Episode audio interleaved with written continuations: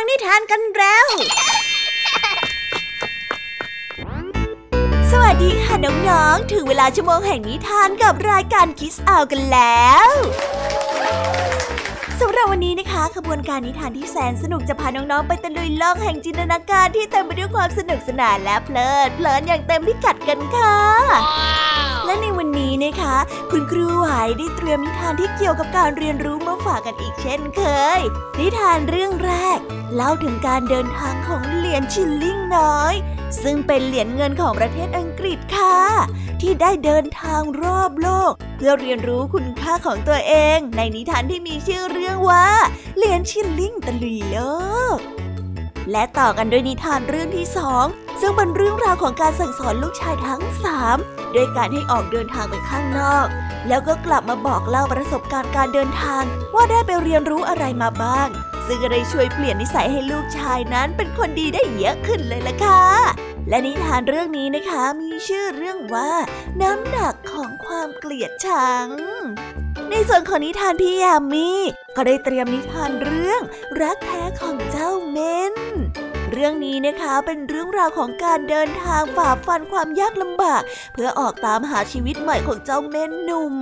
ต่อโดยนิทานเรื่องมรดกสามชิ้น ที่พูดถึงครอบครัวคนจนกับมรดกที่ไม่มีความเป็นไปได้ ว่าจะเอาไปต่อยอดทำมาหากินยังไง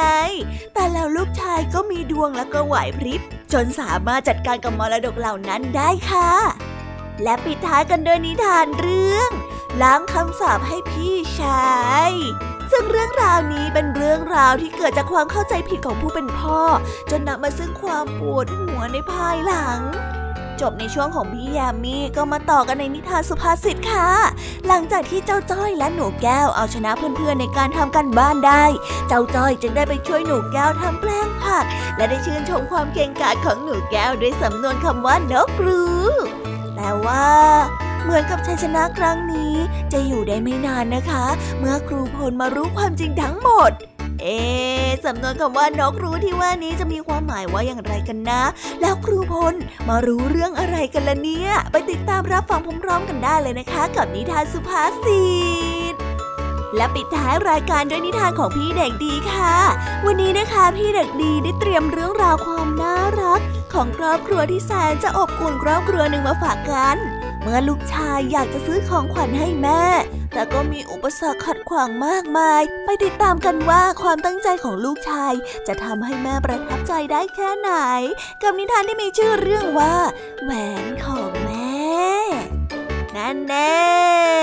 ฟังกันมาถึงตอนนี้เนี่ย อยากจะรู้กันแล้วใช่ไหมล่ะคะ ว่าเรื่องราวจะเป็นยังไงกันบ้าง งั้นพวกเราพร้อมที่จะไปตะลุยโลกนิทานกับรายการคิสอากันแล้วหรือยังคะ เอาละค่ะ ถ้าพร้อมแล้วเนี่ย เรานับถอยหลังกันเลยนะคะสามสองหนึ่งไปกันเลยค่ะ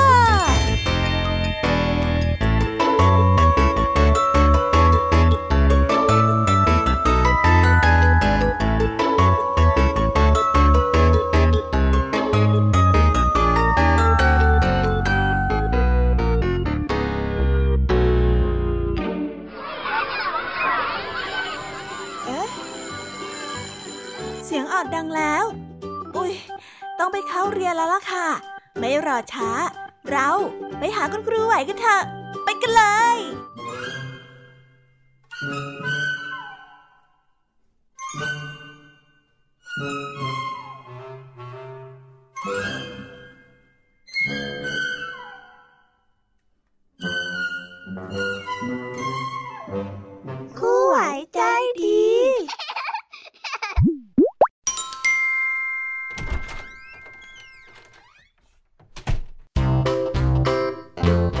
ต้อนรับเข้าสู่ช่วงห้องเรียนนิทานของคุณครูไหวนะคะ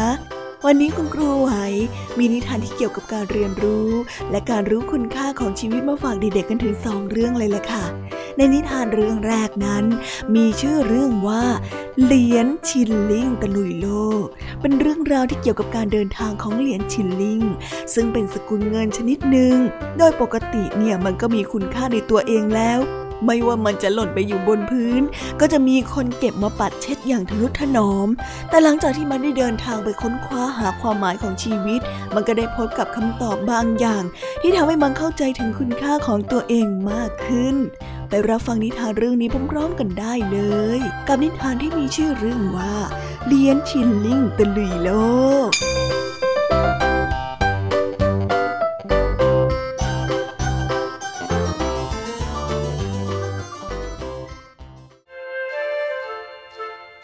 กันละครั้งหนึ่งนานมาแล้ว เหรียญจินลิ่งเหรียญหนึ่งได้หนีออกมาจากโรงผลิตเงิน เพราะว่ามันต้องการที่จะเห็นโลกกว้างก่อนเพื่อนๆของมัน เหรียญชินลิ่งเด็กกลิ้งไปตามท้องถนนด้วยความดีใจ ที่มันได้เห็นสิ่งแปลกๆมากมาย มันมีความสุขเป็นอย่างมากจนกระทั่งมาถึงท่าเรือใหญ่ มันได้สะดุดเข้ากับรองเท้าหนังที่เงาว่าวับอยู่คู่หนึ่งจนมันได้ล้มลงไป และไม่สามารถที่จะกลิ้งต่อไปได้ ชายหนุ่มที่กำลังเดินไปยังต่างเมืองได้ก้มลงเก็บเหรียญชินลิ่งที่พบโดยบังเอิญ เขาได้ใส่มันไว้ในกระเป๋า และเครื่องเรือเพื่อออกเดินทาง และเมื่อมาถึงอีกประเทศหนึ่ง นักเดินทางได้แลกเงินตราของประเทศที่เขาเดินทางมาถึง แล้วได้ใส่รวมไว้กับเหรียญชินลิ่งที่เขาได้เก็บไว้ที่ท่าเรือเหรียญชินลิ่งแนะนำตัวเองกับเพื่อนแปลกหน้าที่ไม่เคยได้เห็นมาก่อน เมื่อมันรู้ว่ามันได้เดินทางมายังต่างประเทศ ใจของมันก็เต้นระทึกที่ได้มาพบกับสิ่งแปลกใหม่ ด้วยความอยากรู้อยากเห็น เลียนชินเล่งพยายามปีนขึ้นไปที่ขอบกระเป๋ากางเกงเพราะอยากจะออกมาเห็นโลกภายนอก จนทำให้มันพลัดหล่นลงไปจากกระเป๋ากางเกง โดยที่นักเดินทางไม่รู้ตัว มันได้ถูกเก็บไว้โดยชายหนุ่มพื้นเมือง ชายหนุ่มได้หยิบเหรียญชินเล่งขึ้นมาพิจารณา เหรียญปลอมนี่นา มันได้ถูกโยนทิ้งอย่างไม่สนใจใยดี ทั้งที่ไม่เคยมีใครทำกับมันเช่นนี้มาก่อน ตลอดเวลาที่ผ่านมา เหรียญชินลิงคิดว่าตัวเองนั้นเป็นสิ่งที่สำคัญมากที่สุด ไม่ว่าใครที่รับมันก็จะเก็บมันเอาไว้เป็นอย่างดี แต่มาตอนนี้ทุกครั้งที่มีคนเก็บได้ก็จะกล่าวว่ามันเป็นเหรียญปลอม และโยนมันทิ้งทุกคนไป แต่มันก็อดทนรอเพราะคิดว่าสักวันหนึ่งคงจะมีคนเห็นคุณค่าในตัวของมัน เพราะอย่างไรเสีย มันก็มีตราประทับที่ถูกสร้างขึ้นมาจากโลหะเงิน มันถูกทิ้งอยู่ที่พื้นได้ไม่นานนักชายหนุ่มร่างใหญ่คนหนึ่งได้เก็บมันขึ้นมาจากพื้นแล้วส่งต่อให้กับหญิงชารายากจนคนหนึ่งให้เป็นค่าแรง หญิงชาราไม่รู้ว่าเป็นเหรียญปลอม เพราะว่าตาฝ้าฟางจนกระทั่งเธอได้นำมันไปซื้อขนมปัง ถึงได้รู้ เพราะว่าเจ้าของร้านพยายามจับตัวเธอส่งให้ทางการ ในข้อหาที่เธอนำเหรียญปลอมมาใช้ เหรียญชินลิงรู้สึกแย่มากที่มันสร้างปัญหา แต่โชคยังดีที่ภรรยาของเจ้าของร้านขนมปังไม่เอาเรื่อง และใจดีให้ขนมปังโดยที่ไม่คิดเงินหญิงชราถือเหรียญชินลิงกลับบ้าน เพราะคิดว่ายังไง มันก็เป็นสิ่งที่แลกมาด้วยแรงกายเมื่อถึงบ้านของหญิงชราได้ใช้เหล็กแหลมเจาะเหรียญชินลิงให้เป็นรูเล็ก ๆ เธอเอาเชือกมาสอดรูที่ทำขึ้น แล้วผูกไว้ที่คอของลูกสาวตัวน้อยๆเหรียญชินลิงดีใจมากที่มีคนเห็นคุณค่าของมันอีกครั้ง แม้มันจะรู้สึกดีใจจไม่มากกับการที่เป็นเครื่องประดับ เพราะว่ารู้ดีว่าสิ่งนี้ไม่ใช่หน้าที่ของมัน แต่ก็ยังดีกว่าการที่ถูกทอดทิ้งบนท้องถนน เวลาผ่านไปเลียนชินลิงได้เริ่มเต็มไปด้วยคราบสีดำจนดูไม่ออกว่ามีหน้าตาเป็นอย่างไร หญิงชาราจึงนำมันไปซื้อลอตเตอรี่ เพราะคิดว่าคงไม่มีใครสังเกต และก็เป็นเช่นนั้นจริง ๆ เพราะคนขายกำลังยุ่งมากๆ จึงไม่ทันได้สังเกตว่ามันไม่ใช่เหรียญประเทศนี้ มันได้กลับไปสู่เหตุการณ์เดิมๆอีกครั้ง นั่นคืคือเหรียญชินลิงได้ถูกโยนทิ้งครั้งแล้วครั้งเล่าด้วยข้อหาที่มันเป็นเหรียญปลอม จนกระทั่งมันมาอยู่ที่พื้นทางเดินที่สามารถมองเห็นทะเลได้ เหรียญชินลิงได้มองไปอีกฝั่งของทะเล ซึ่งเป็นที่ที่มันจากมา มันได้คิดถึงบ้านเกิดและเริ่มเสียใจที่หนีออกมาจากโรงผลิตเงินระหว่างที่มันกำลังเศร้าใจอยู่นั้น มันได้เห็นรองเท้าคู่หนึ่งหยุดนิ่งอยู่ตรงหน้ามัน เลียนชินลิ่งจำรองเท้าคู่นี้ได้ว่า เป็นของชายหนุ่มที่นำมันมาอย่างที่แห่งนี้ ชายหนุ่มได้หยิบเหรียญชินลิ่งขึ้นมาจากพื้น แล้วใส่ลงไปในกระเป๋ากางเกงอีกครั้ง มันได้เกาะกระเป๋ากางเกงไว้แน่น และไม่ปีนไปที่ขอบกระเป๋าอีกแล้ว จนกระทั่งกลับมายังดินแดนบ้านเกิด เหรียญชิลลิงได้กลับมามีคุณค่าอีกครั้ง แม้ว่ามันจะถูกรังเกียจ และเป็นเหรียญที่มีตำหนิบ้างก็ตาม แต่เพราะว่ามันมีตราประทับสีเงินเป็นอย่างดี จึงไม่มีใครกล้าเหยียดหยามมันและโยนมันทิ้ง เพราะคิดว่าเป็นเหรียญปลอมอีก ดังนั้นถ้ามั่นใจว่าเป็นสิ่งที่แท้จริง ก็ควรทำสิ่งนั้นด้วยความตั้งใจและพยายาม และทุกสิ่งจะปรากฏออกมาให้เห็นเป็นที่ประจักษ์เมื่อถึงเวลาเลียนชินลิ่งบอกเอาไว้อย่างนั้น ที่สำคัญ ตอนนี้มันไม่เคยคิดจะหนีเที่ยวอีกเลย เพราะมันได้รับบทเรียนแล้วว่า ความอยากรู้อยากเห็นจะนำความเดือดร้อนมาให้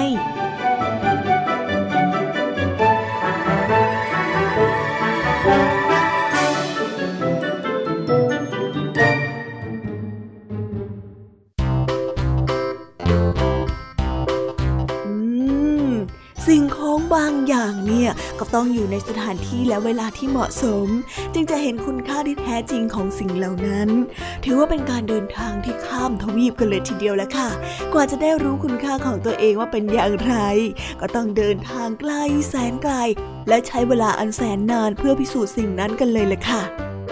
ไปต่อกันในนิทานเรื่องที่สองของครูไหวนะคะ นิทานเรื่องที่สองของครูไหวนี้ มีชื่อเรื่องว่า น้ำหนักความเกลียดชัง ซึ่งเป็นเรื่องราวของเจ้าชายสามคนที่มีนิสัยชอบพูดจาเอาดีเข้าตัวเอง และเอาแต่กล่าวโทษคนอื่น พระราชาผู้ที่เป็นพ่อ มีความคิดว่าจะสั่งสอนลูกชายให้ได้เรียนรู้อะไรบางอย่าง จึงได้ให้ลูกชายทั้งสามนั้นออกจากเมืองไป หลังจากที่ได้เดินทางไปนาน เจ้าชายทั้งสามก็กลับมาเจอกัน และได้แลกเปลี่ยนในสิ่งที่ได้ไปเรียนรู้มาไปฟังนิทานเรื่องนี้พร้อม ๆ กันได้เลยค่ะ กับนิทานที่มีชื่อเรื่องว่าน้ำหนักของความเกลียดชัง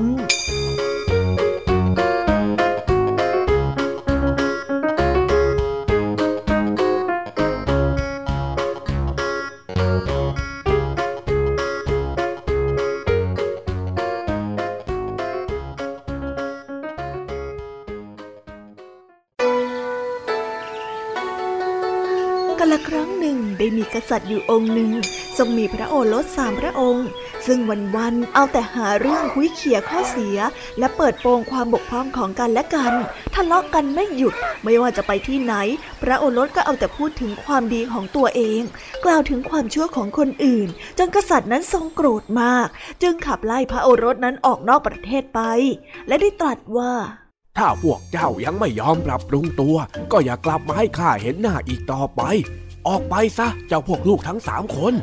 พระโอรสทั้งสามได้ออกจากนอกประเทศไป ในระหว่างทางก็ยังคงทะเลาะกันไม่หยุด แต่ละพระองค์ต่างบอกว่าตัวเองนั้นถูก คนอื่นนั้นไม่ถูก สุดท้ายทั้งสามพระองค์จึงได้แยกทางกันหลายวันผ่านไปพระเอิญพี่น้องทั้งสามพระองค์ได้กลับมาพบกันเข้าอีก ที่หน้าอกและหลังของแต่ละพระองค์ก็ได้มีถุงแขวนอยู่ ต่างฝ่ายต่างถามกันว่าในถุงนั้นใส่อะไรเอาไว้ องค์ชายใหญ่ได้ตรัสว่า ถุงด้านหลังของข้าน่ะ ใส่จุดเด่นของญาติมิตร ถุงที่หน้าอกน่ะใส่จุดด้อยของเขาข้าไม่เคยเปิดถุงที่สะพายอยู่ด้านหลังเลย ฉะนั้นจึงไม่รู้ว่าจุดเด่นของญาติมิตรมีอะไรบ้าง องค์ชายรองก็ได้ตรัสว่าข้าเอาจุดเด่นของตัวเองใส่ไว้ในถุงที่หน้าอก เพื่อที่ข้าจะได้มองเห็นมันอยู่ตลอดเวลา และยังทำให้คนอื่นเห็นได้ง่ายด้วยข้าเอาจุดด้อยของข้าเองที่คนอื่นว่าใส่ไว้ในอีกถุงหนึ่งแบกมันไว้ข้างหลังข้าเลยไม่เคยเปิดดูมันเลย และไม่คิดจะให้คนอื่นดูด้วยข้าอยากจะให้พวกเขาเห็นแค่จุดเด่นของข้าเท่านั้น องค์ชายคนเล็กสุดก็ได้ตรัสออกมาว่า ถุงที่หน้าอกของข้านั้น ใส่แต่จุดเด่นของคนอื่นและบุญคุณที่ข้าได้รับ ข้ามองเห็นมันตลอดเวลา เมื่อใดที่ข้าเห็นจุดด้อยของคนอื่น ข้าก็จะเอามันไปใส่ไว้ในถุงด้านหลัง นอกจากนั้น ข้ายังได้เจาะรูเล็ก ๆ ไว้ที่ใต้ถุงนี้ เพื่อข้าจะได้เอาจุดด้อยนั้นโยนทิ้งได้ง่าย ๆ ทีละอัน ดังนั้นจึงแบกแต่จุดเด่นของคนอื่นเดินทางไป ข้าเลยรู้สึกตัวเบาแล้วก็โล่งสบายมากๆเลยล่ะ องค์ชายใหญ่และองค์ชายรอง ได้เดินเดินไปก็เริ่มรู้สึกว่าต้องแบกถุงหนักยิ่งขึ้นยิ่งขึ้น ทั้งสองพระองค์จึงได้รู้สำนึกว่า น้องเล็กเขาสบายกว่าพวกเรามาก เราปล่อยให้สิ่งของที่ไม่มีประโยชน์มาทับถมจนยึดตัวเราให้ตรงไม่ได้ เฮ้ยลำบากเหลือเกินการแบกแบบนี้เนี่ย ดังนั้นพระองค์จึงได้เอาจุดด้อยของคนอื่นในถุง โยนทิ้งไปจนหมด ผลก็คือมีความรู้สึกเบาสบายมากกว่าเดิม พระโอรสทั้งสามพระองค์ ต่างได้สำนึกความผิดของตัวเองได้แล้ว จึงได้ตัดสินใจเสด็จกลับไปเข้าเฝ้าพระราชบิดา ได้ขอพระราชทานอภัย พระมหากษัตริย์ทรงยินดีเป็นอย่างยิ่ง ที่เห็นพระโอรสของพระองค์นั้นเปลี่ยนแปลงแล้ว และได้ทรงตรัสว่าช่างดีมากจริง ๆ สำหรับคนอื่นเนี่ยเราต้องดูจุดเด่นให้มากๆ ดูจุดด้อยให้น้อยๆสำหรับตัวเองเนี่ยต้องดูจุดด้อยให้มากๆ และพยายามปรับปรุงตัวเอง ต้องอย่างนี้สิ ถึงจะมีความเจริญต่อไปในภายภาคหน้าได้นะลูกพ่อ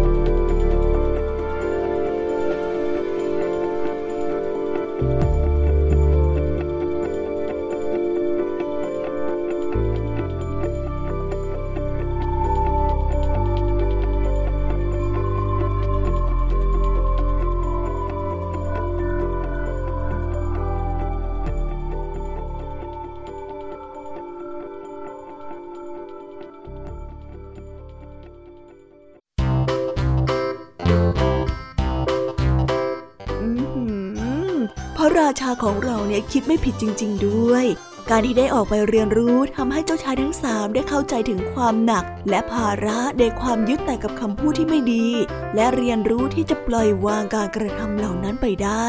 ถือว่าเป็นการเรียนรู้จากประสบการณ์จริงเลยทีเดียวและตอนนี้นะคะ ก็เสร็จสิ้นภารกิจของคุณครูไว้ในช่วงห้องเรียนนิทานกันลงไปแล้ว ครูไว้ขอส่งต่อเด็กๆ ให้ไปรับฟังนิทานของพี่แยมมี่ในช่วงต่อไปกันได้เลยสำหรับตอนนี้ครูไว้ต้องขอกล่าวคำว่า สวัสดีค่ะบายบาย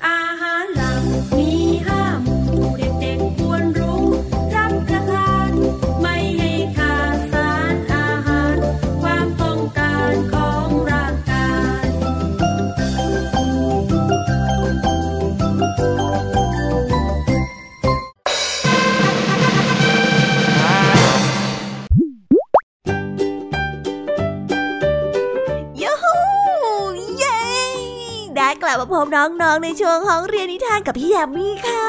วันนี้นะคะ พี่ยามีได้เตรียมนิทานที่แสนสนุกมาฝากกันอย่างจุใจกันอีกเช่นเคย ไปฟังนิทานเรื่องแรกพร้อมๆกันเลยดีกว่าค่ะ ในนิทานเรื่องแรกนะคะ เป็นเรื่องราวของแม่หนุ่มค่ะที่รู้ตัวว่าถึงเวลาสำหรับการเริ่มต้นชีวิตใหม่แล้ว มันต้องการที่จะแต่งงาน นั่นจึงทำให้มันต้องออกเดินทางหาคู่ แต่ดูเหมือนว่าบนเส้นทางนี้จะไม่ง่ายอย่างที่คิดเลยนะสิคะ เมื่อเจ้าแม่นถูกปฏิเสธอย่างนับครั้งไม่ถ้วน ไปติดตามการเดินทางหาความรักแท้นี้ได้ ในนิทานที่มีชื่อเรื่องว่า รักแท้ของเจ้าแม่นคน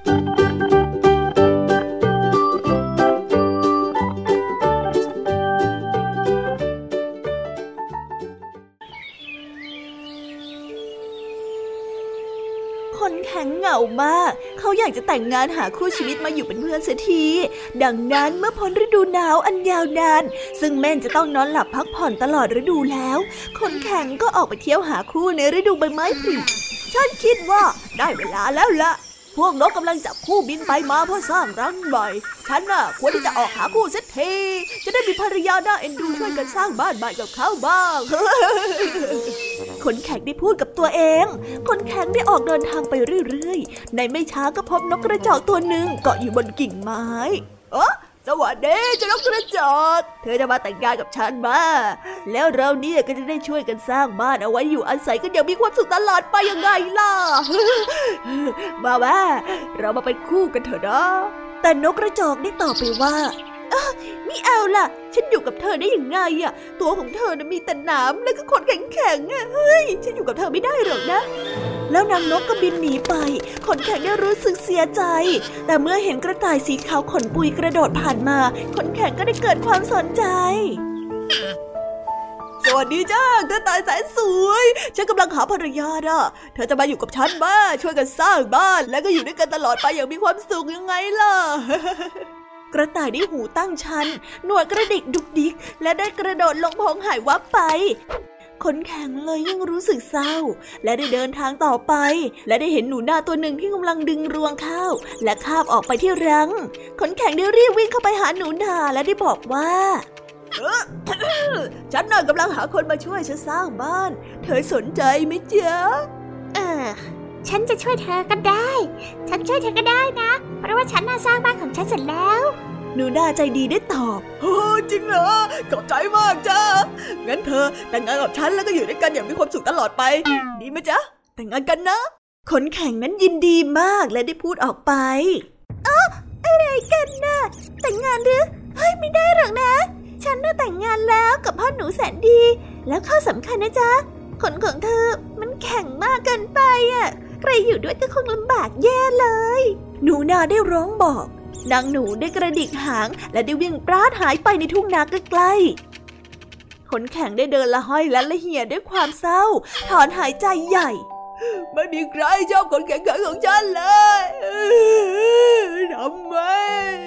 แต่ขนแข็งเข้าใจผิด เพราะเมื่อมีนางเม่นสาวผ่านมา เจ้าหล่อนเห็นขนแข็งยืนละห้อยอยู่ ก็หยุดยิ้มให้ และได้มองขนแข็งแข็งของพ่อหนุ่มอย่างชมเชย ขนแข็งมองเจ้าหล่อนด้วยความพอใจเหมือนกัน ดังนั้นจึงคิดว่าเขาควรที่จะลองดูอีกที ขนแข็งจึงได้ชวนเจ้าหล่อนนั้นมานั่งอยู่ด้วยกัน สร้างบ้านและช่วยกันหากินอย่างมีความสุขตลอดไป ขนแข็งประหลาดใจมากเมื่อได้ยินเจ้าหล่อนตอบตกลง ฉันนึกว่าไม่มีใครชอบคนแข็งของฉันแล้วสิอีกอะคนแข็งได้ยิ้มอย่างมีความสุข เมื่อเดินเคียงคู่กันไปกับนางเม่นสาวคู่ชีวิต จ้า ไม่มีใครชอบคนแข็งแข็งของเม่นดอก นอกจากเม่นด้วยกันเองนะ่ะ แม่สาวน้อยได้หัวเราะคิกคริก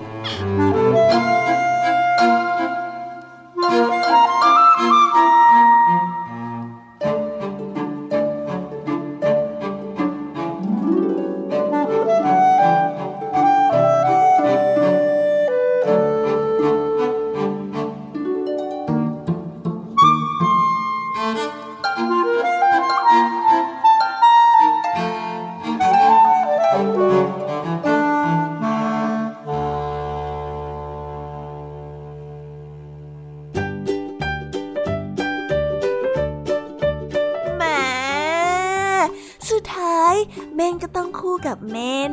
หรือจะพูดให้ชัดอีกอย่างก็คือ เราควรได้อยู่กับคนที่เห็นคุณค่าของเรานั่นเอง การเดินทางในครั้งนี้นะคะ น่าจะทำให้เจ้าเม่นได้เรียนรู้อะไรมากมายเลยทีเดียวค่ะ ยินดีด้วยเนาะเจ้าเม่นหนุ่ม ไปต่อค่ะ ไปต่อกันในนิทานเรื่องที่สองนะคะ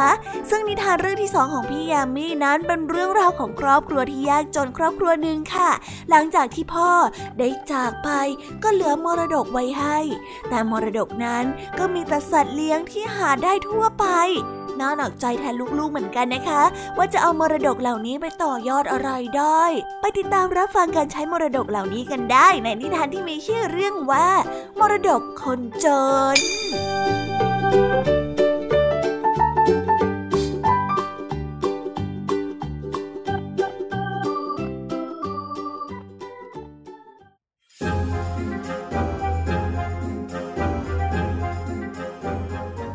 กันละครั้งหนึ่งนานมาแล้ว ชายยากจนผู้หนึ่งกำลังจะสิ้นใจด้วยโรคชรา เขามีลูกชายอยู่ด้วยกันสามคน เมื่อรู้ตัวเองว่าใกล้จะถึงช่วงเวลาสุดท้ายของชีวิต เขาจึงได้เรียกลูกชายทั้งสามเข้ามาและได้กล่าวว่า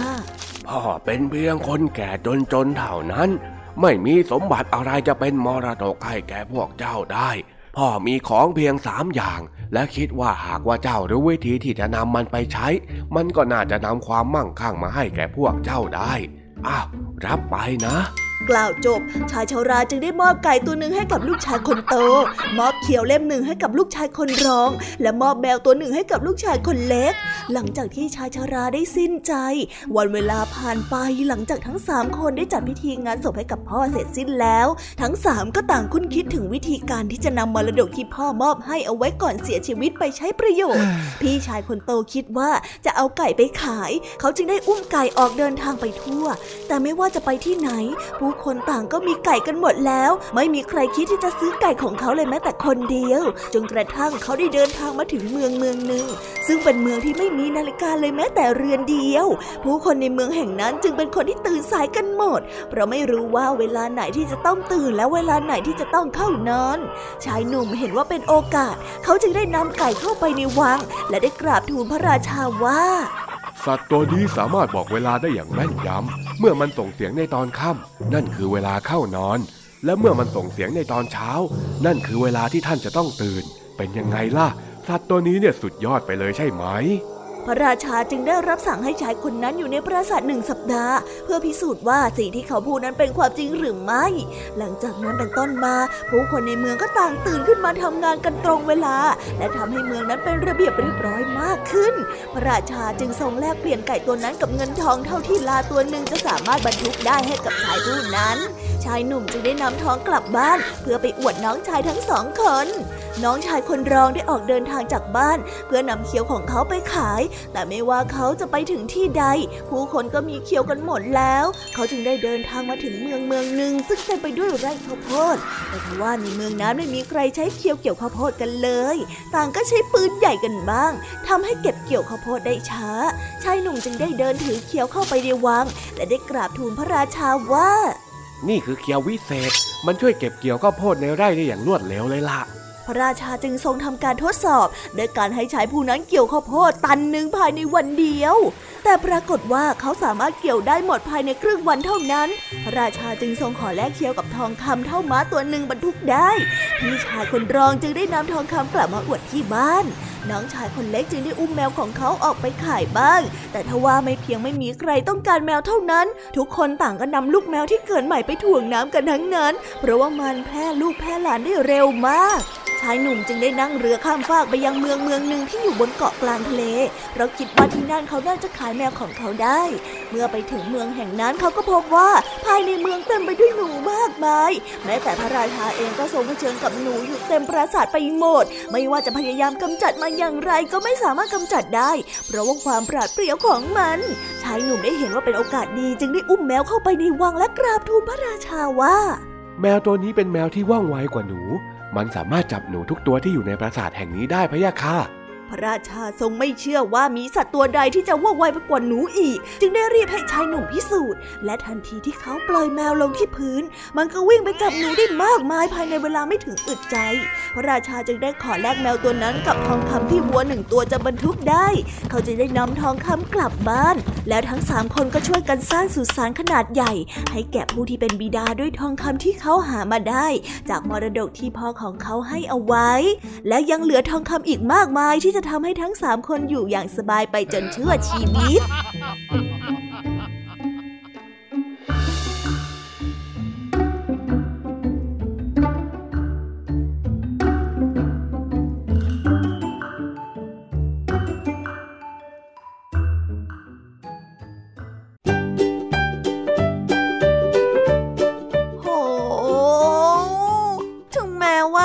มรดกที่ตกทอด จะเหลือไว้แค่เพียงสัตว์เลี้ยง แต่ด้วยความมีไหวพริบแล้วก็โชคชะตาที่เป็นใจ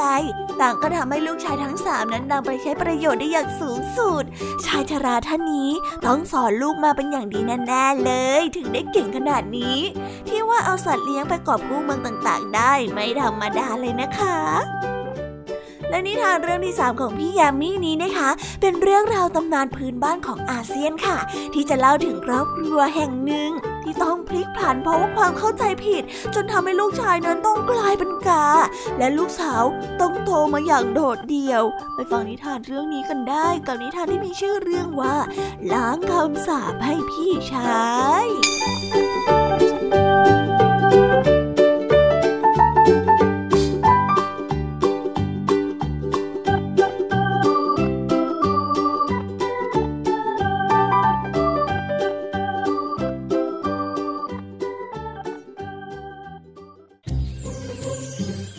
กันละครั้งหนึ่งนานมาแล้ว สามีภรรยาคู่หนึ่งหวังที่จะได้ลูกสาวเป็นอย่างมาก ครั้งแล้วครั้งเล่าที่ทั้งสองอ้อนวอนต่อพระเจ้า แต่ก็ได้แต่ลูกชายมาโดยตลอด ทั้งสองสามีภรรยาจึงมีลูกชายถึงเจ็ดคน จนในที่สุด ทั้งสองก็สมหวัง เพราะว่าลูกคนที่แปดคลอดออกมานั้นเป็นผู้หญิง แต่ทว่าลูกสาวของเขากับมีร่างกายที่อ่อนแอและตัวเล็กมาก ผู้ที่เป็นพ่อจึงให้ลูกชายทั้งเจ็ดออกตามหาน้ำศักดิ์สิทธิ์เพื่อนำมารักษาน้องสาวของตน พี่ชายทั้งเจ็ดได้ออกไปเสาะหาอย่างตั้งใจจนกระทั่งพบบ่อน้ำศักดิ์สิทธิ์นี้ในที่สุดด้วยความรักที่ทุกคนนั้นมีต่อน้องสาว จึงต่างก็แย่งเหยือกเพื่อที่จะเป็นคนตักน้ำจนทำให้เหยือกนั้นตกลงไปในบ่อไม่ว่าจะพยายามงมขึ้นมาเท่าไรก็ไม่เจอเหยือกใบนั้น เมื่อเวลาล่วงเลยผ่านไป ผู้ที่เป็นพ่อคิดว่าลูกชายทั้งเจ็ดคงแต่เที่ยวเล่นทะเลทลายไม่ยอมกลับบ้านสักที จึงได้สาบแช่งให้กลายเป็นอีกาด้วยความโมโห เมื่อกล่าวจบกาทั้งเจ็ดตัวก็ได้บินผ่านศีรษะของเขาไป เมื่อเขาได้เห็นอีกาทั้งเจ็ดตัว ก็สำนึกได้ถึงความผิดของตัวเอง แต่ก็ไม่รู้ว่าจะแก้ไขอย่างไร จึงได้เลี้ยงลูกสาวของตนเป็นอย่างดี เพื่อชดเชยความผิดที่กระทำเอาไว้ และไม่เคยพูดถึงเรื่องที่เธอมีพี่ชายทั้งเจ็ดคน วันเวลาผ่านไป เด็กสาวได้เจริญเติบโตขึ้น ร่างกายก็แข็งแรงมากขึ้น และงดงามมากอีกด้วย วันหนึ่งเธอได้ออกไปเที่ยวเล่นในเมือง และได้ยินชาวบ้านพูดกันถึงพี่ชายของเธอ เธอจึงได้กลับมาที่บ้านเพื่อถามเรื่องราวทั้งหมดจากผู้เป็นพ่อและแม่ จนเธอได้ล่วงรู้ว่าที่แท้จริงแล้ว เธอยังมีพี่ชายอยู่อีกถึงเจ็ดคน แต่ถูกคำสาปให้เป็นอีกา เธอจึงได้ขอออกเดินทางไปตามหาพี่ชายทั้งเจ็ดเพื่อปลดปล่อยพวกเขาให้พ้นจากคำสาป หญิงสาวได้เดินทางออกมา พร้อมกับแหวนของพ่อที่มอบให้เพื่อใช้ถอนคำสาป เธอพยายามเดินตามหา ฝากความร้อนไปหาพระอาทิตย์ เพื่อที่จะถามถึงว่าเขานั้นอยู่ที่ไหน พระอาทิตย์ได้บอกกับเธอว่า มีดวงจันทร์เท่านั้นที่รู้ เธอจึงได้ทนกับความหนาวเหน็บ เพื่อเดินทางไปหาดวงจันทร์อีกครั้งหนึ่ง ดวงจันทร์บอกว่ามีแต่ดวงดาวเท่านั้นที่รู้ ว่ากาทั้งเจ็ดอยู่ที่ไหน เธอได้เดินทางฝ่าความมืดไปจนพบดวงดาวในที่สุด ดวงดาวก็ได้มอบกุญแจที่จะเปิดทางให้แก่หญิงสาว และบอกกับเธอว่า กาทั้งเจ็ดนั้นอยู่ที่ภูเขาแก้ว หญิงสาวได้เดินทางไปด้วยความหิว จนมาถึงภูเขาแก้ว ซึ่งเป็นที่อยู่อาศัยของกาทั้งเจ็ดในที่สุด แต่โชคร้ายที่เธอนั้นทำกุญแจหายไประหว่างทางเสียแล้ว น้องสาวได้นั่งร้องไห้ ไม่รู้ว่าจะทำอย่างไรดี เธอได้ลองใช้นิ้วเล็กๆ ของเธอ สอดเข้าไปในรูกุญแจ พื่อที่ไขประตูออกมา ประตูนั้นกลับเปิดออกอย่างน่าอัศจรรย์ ปรากฏว่าไม่มีการทั้งเจ็ดอยู่เลย สิ่งที่เห็นนั้นมีเพียงแต่จานอาหาร และแก้วน้ำทั้งเจ็ดใบเท่านั้น เธอจึงได้กินอาหารและน้ำในแก้วทั้งหมดเพื่อดับกระหาย แต่คนแคร์ตัวน้อยๆที่เป็นคนรับใช้ของกาทั้งเจ็ดเห็นเข้าพอดี เธอจึงได้รีบเข้าไปซ่อนตัว โดยที่ได้ทำแหวนของพ่อนั้นตกไว้ในแก้วใบหนึ่ง เมื่อกาทั้งเจ็ดได้กลับมาถึงห้องอาหาร ก็ได้เห็นน้ำนั้นลดลงไป จึงได้ถามหาตัวการว่าใครเป็นคนกินอาหารของพวกเขา คนแคร์ได้บอกว่าเป็นฝีมือของมนุษย์ และเขากำลังตามหาตัวอยู่ กาที่เป็นพี่คนโตได้เห็นแหวนตกอยู่ในแก้วของตน และก็จำได้ทันทีว่านี่เป็นแหวนของพ่อเขา ใครกันที่เอาแหวนของพ่อเรามาใส่ไว้ในแก้วใบนี้ น้องสาวจึงได้เดินออกมาจากที่ซ่อน กาทั้งเจ็ดจำได้ว่า หญิงสาวที่เดินออกมานั้นคือน้องสาวอันเป็นที่รักของตน คงเดินทางมาเพื่อปลดปล่อยคำสาปทันใดนั้นก็ได้มีแสงระยิบระยับปกคลุมไปทั่วทั้งบริเวณ กาทั้งเจ็ดได้พ้นคำสาปและกลายเป็นมนุษย์อีกครั้งหนึ่ง ทั้งแปดพี่น้องก็ได้พากันเดินทางกลับบ้าน และอยู่ด้วยกันอย่างมีความสุขนับตั้งแต่นั้นตลอดมา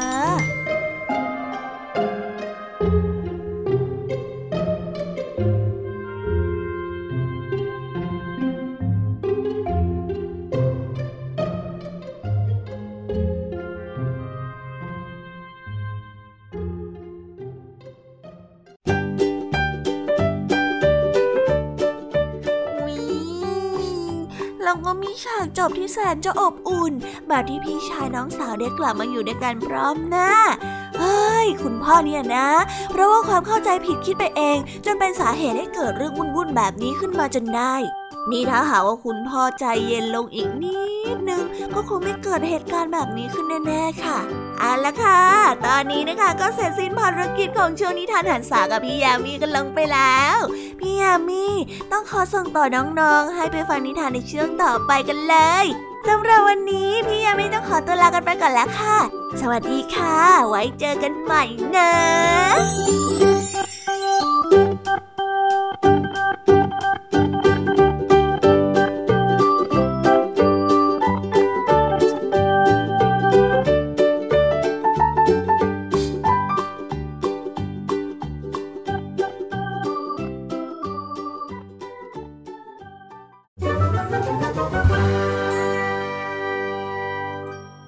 นิทานสุภาษิต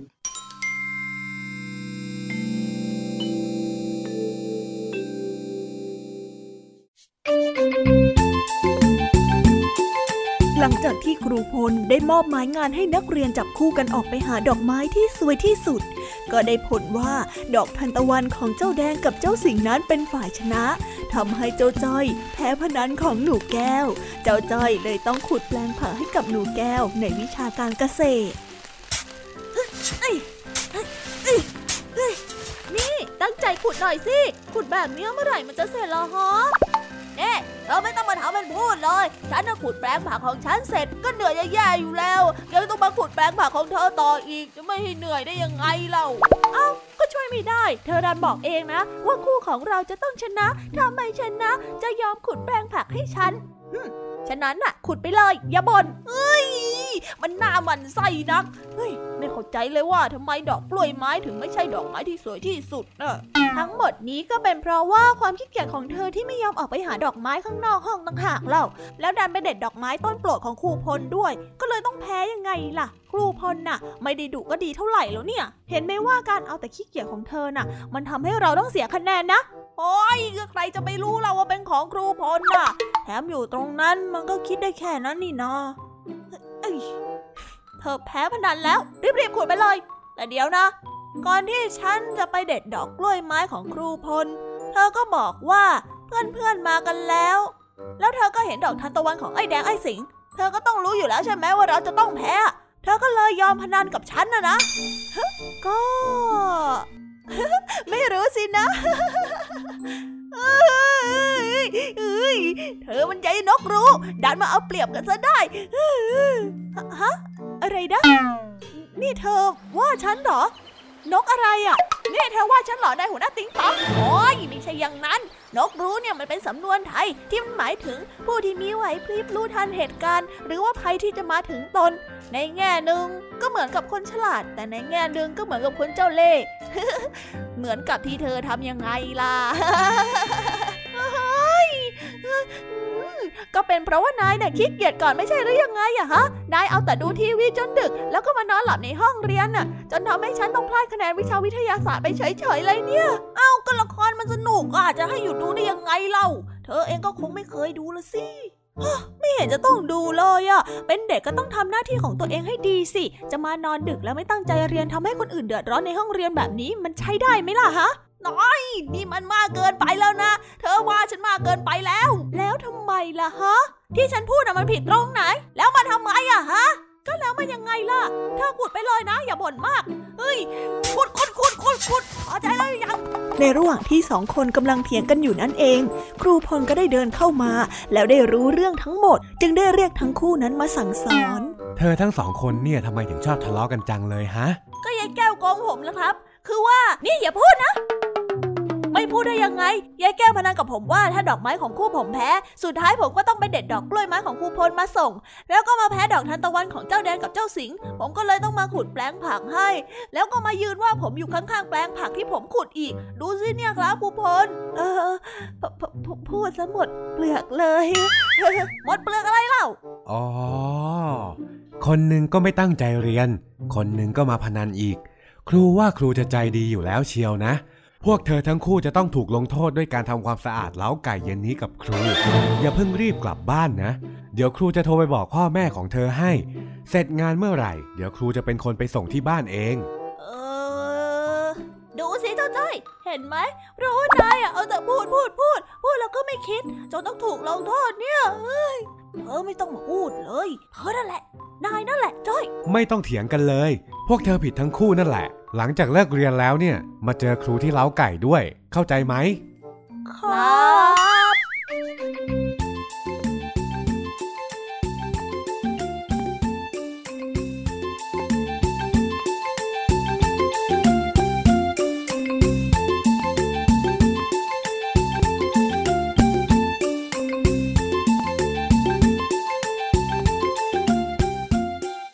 ไปแล้วนะคะสำหรับนิทานสุภาษิตสนุกสนุกจากลุงทองดี แล้วก็เจ้าจอยจอบปัญหาของเรา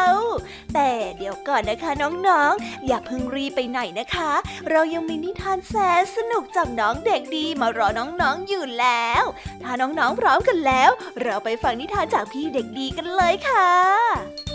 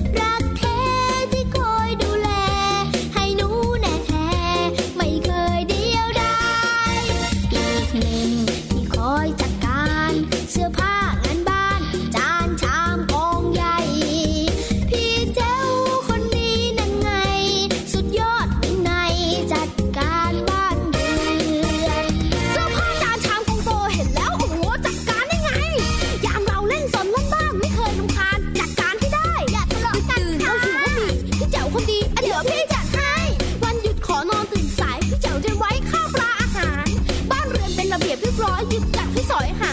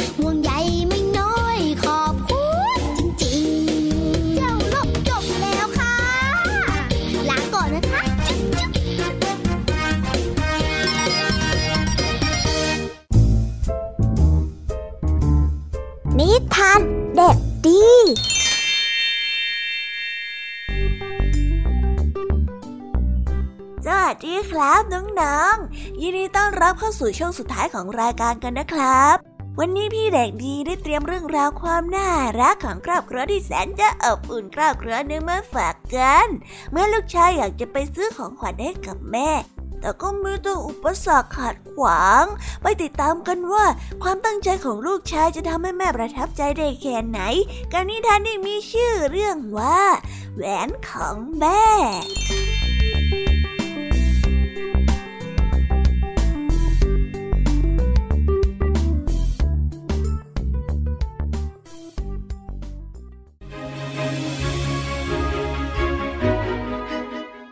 ครอบครัวจุกไม่ใช่ครอบครัวที่ร่ำรวย แต่เป็นครอบครัวที่มีความสุข แม่รักจุก พ่อก็รักจุก ทุกคนในครอบครัวนั้นต่างพูดจาต่อกันด้วยคำที่ไพเราะ ทั้งเป็นครอบครัวที่มีความเอาอกเอาใจกัน ให้เกียรติในความคิดของกันและกันเสมอมา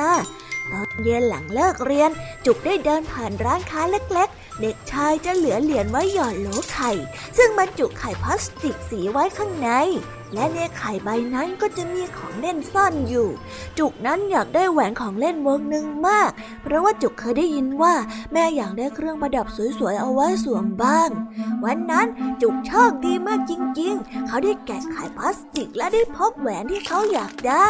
จุกดีใจเป็นที่สุดจึงได้รีบวิ่งกลับบ้าน แต่เพราะความรีบร้อนทำให้หกล้มแหวนได้กระเด็นหลุดมือออกไป และหาอย่างไรก็หาไม่เจอ จุกเสียดายจนร้องไห้ตาบวม แม่ได้เห็นจุกเศร้าส้อยจึงได้ถามว่าเกิดอะไรขึ้น จุกได้เล่าเรื่องราวทั้งหมดให้กับแม่ฟัง แม่ได้นั่งลงก่อนลูกชายและปลอบใจว่าไม่เป็นไรหรอกนะลูก แค่แม่รู้ว่าจุกตั้งใจจะเอาแหวนนั้นมาให้แม่ แม่ก็มีความสุขแล้วล่ะจ้ะแม่ได้พูดด้วยน้ำเสียงที่อ่อนโยน แต่แหวนนั้นมันมันมีค่าสำหรับจุกมากเลยนะครับ กว่าจุกจะได้มันมา จุกต้องเสียเงินหยอดขายไปตั้งหลายใบแล้วจุกก็ทำมันหลุดมือไป จุกได้ร้องสะอื้น ความตั้งใจของลูกนะ มีค่ามากกว่าแหวนหลายเท่าเลยนะแม่ได้ลูบหัวจุกด้วยความเอ็นดู แล้วทั้งคู่นั้นก็ได้กอดกันอย่างมีความสุข ครับแม่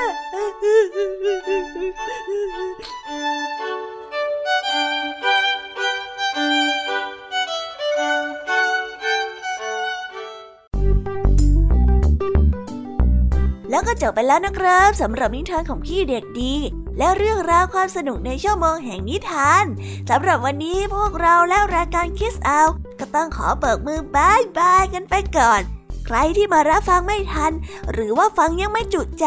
ก็สามารถไปย้อนหลังฟังได้ที่ไทย PBS Podcast นะครับไว้เจอกันใหม่ บ๊ายบาย สวัสดีครับ